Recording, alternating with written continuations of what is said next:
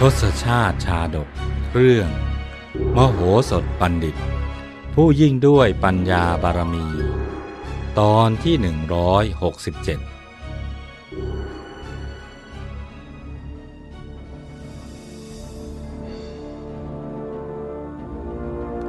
จากตอนที่แล้ว มโหสถได้ทูลขออนุญาตพระเจ้าจุลนีว่า ขอเดชะ ข้าพระองค์ไม่ปรารถนาที่จะเห็นชาวเมืองปัญจาละ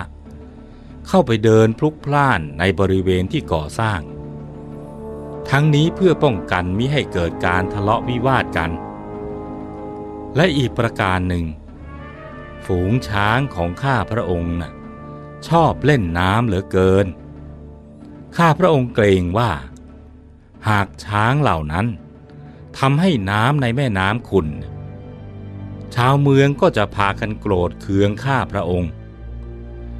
เรื่องนี้ขอพระองค์ทรงพระกรุณาอดกลั้น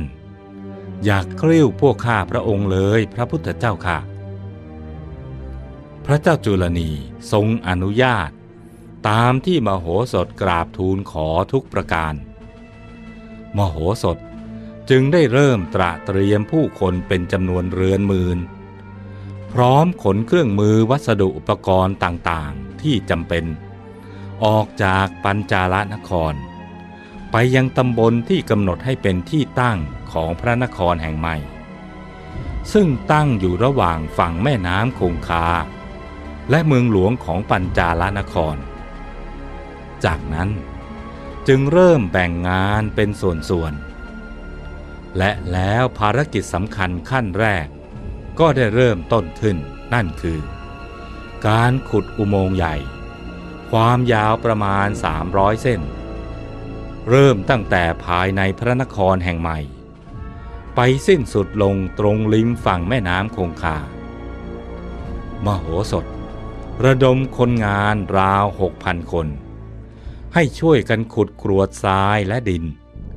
ขนออกมาด้วยกระทงหนังขนาดใหญ่ แล้วเทลงในแม่น้ำจนน้ำขุ่นคลักทำให้ชาวเมืองปัญจาลนคร ต่างต้องทนรับความเดือดร้อนอย่างทั่วหน้า ในการก่อสร้างประตูอุโมงค์ทางเข้านั้น มีระบบปิดเปิดด้วยกลไกพิเศษคือ เมื่อกดสลักอันหนึ่งเข้า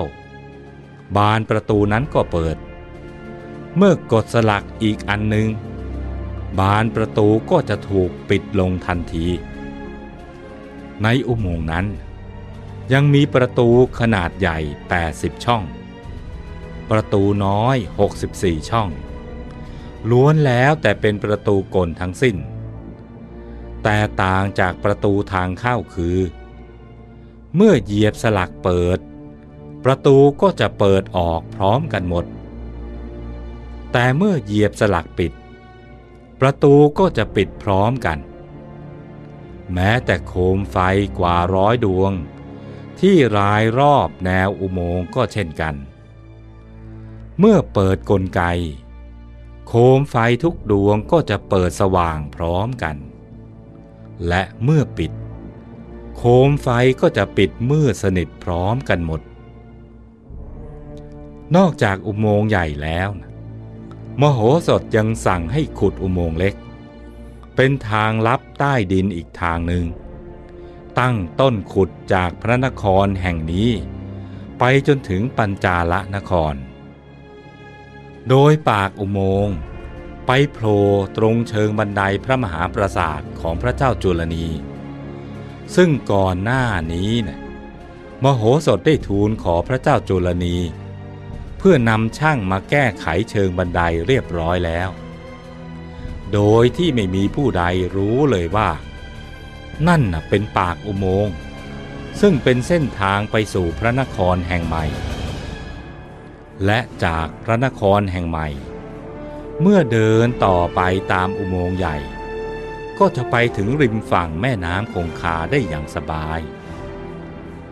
ภายในอุโมงค์นั้น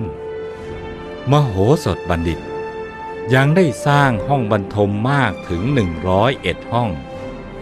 เรียงรายตลอดสองข้างอุโมงค์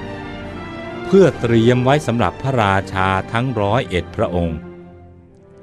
และในแต่ละห้อง ก็ให้ปูลาดพระยี่ผู้ไว้พร้อมสับที่ประทับนั่งของพระราชาแต่ละพระองค์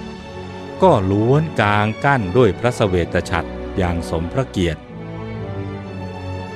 ใกล้กับที่บรรทม ให้ตั้งรูปหุ่นสตรีไว้เหนือแผ่นเท้าสิง งดงามละไม้รูปจริง แม้นยังไม่ได้จับต้องรูปนั้นจะไม่รู้เลยว่า เป็นเพียงหุ่นประดิษฐ์จากเส้นป่าน ฝ่ายจิตกรผู้เชี่ยวชาญเชิงศิลป์ก็ตวัดปลายผู้กัน บรรจงวาดจิตกรรมฝาผนังอย่างสุดฝีมือ ทั้งภาพเท้าสกกะเทวาธิราช แวดล้อมด้วยเหล่าเทพยดาทั้งผอง ภาพเขาสัตบริพันธ์ สาคร มหาสาคร ปาหิมพาน และทวีปทั้งสี่รายล้อมแกนกลาง คือขุนเขาพระสุเมนอันมหึมา ภาพสะน้อยใหญ่มีสะอโนดาตเป็นต้น มโนศิลา พระจันทร์ พระอาทิตย์ และภาพสวงสวรรค์กามาวจรทั้งหกชั้น มีจาตุมหาราชิกาเป็นเบื้องต้น และปรินิมมิตวสวัตตีเป็นที่สุด ศิลปะทั้งหมดนี้นะล้วนประณีตงดงาม วิจิตรการตาจนสุดจะพันนา ราวกับชะลอสุธรรมาเทวสภา ให้มาปรากฏเหนือผนังอุโมงค์โดยแท้ แม้แต่พื้นอุโมงค์ยังให้โรยกรวดทรายสีเงิน เกลี่ยกระจายไปทั่วบริเวณ เมื่อต้องแสงไฟ ก็เปล่งประกายระยิบระยับจับตา เมื่อแงนดูตามช่องเบื้องบน จะเห็นปฐุมชาติห้อยย้อยระยะอยู่เรียงราย แต่ละช่วงต่อของอุโมงค์ยังให้แขวนพวงผู้กลิ่น ประดับประดาด้วยปวงบุปผานานาพันธ์หอมตลบอบอวนไปทั่วบริเวณ ขณะที่งานตกแต่งภายในอุโมงค์กำลังจะสำเร็จลง มโหสถก็ได้ทราบข่าวดีว่า อานันทอมาตย์พร้อมช่างสามร้อยคน ซึ่งได้รับมอบหมายให้ไปนำไม้ ที่จะใช้สร้างวังมา บัดนี้ได้บรรทุกไม้ที่ต้องการ ลงเรือสามร้อยลำ ล่องมาตามแม่น้ำคงคา จวนจะมาถึงท่าในอีกไม่ช้า ครั้นล่องเรือมาถึงท่าแล้ว อานันทอมาตก็สั่งให้ช่างลำเลียงไม้ออกจากเรือ แล้วเร่งขนไปส่งถึงที่ตามคำสั่งของมโหสถ เมื่อมโหสถได้รับไม้เรียบร้อยแล้ว ก็ให้ช่างเริ่มลงมือประกอบไม้ขึ้นเป็นพระตำหนักทันที ส่วนเรือทั้งสามร้อยลำนั้น มโหสถได้สั่งให้นำไปซ่อนไว้ในที่ปลอดภัย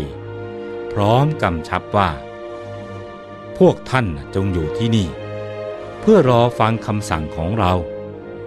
เมื่อใดที่เราสั่งให้นำเรือมา พวกท่านก็จงอย่ารอช้า รีบนำมาให้เราทันที การก่อสร้างนครแห่งนี้ ได้แล้วเสร็จภายในระยะเวลาสี่เดือนเต็มโดยมีประการกำแพงล้อมรอบสูงถึง 18 ศอก โรงพักพล มีป้อมประตูเรียงรายเป็นระยะ สลับด้วยซุ้มประตูเมืองที่มั่นคง ภายในกำแพงเมือง มีโรงช้างโรงม้า และราชพาหนะทั้งหลาย มีสระโบกขรณีโอบล้อมบริเวณพระราชนิเวศ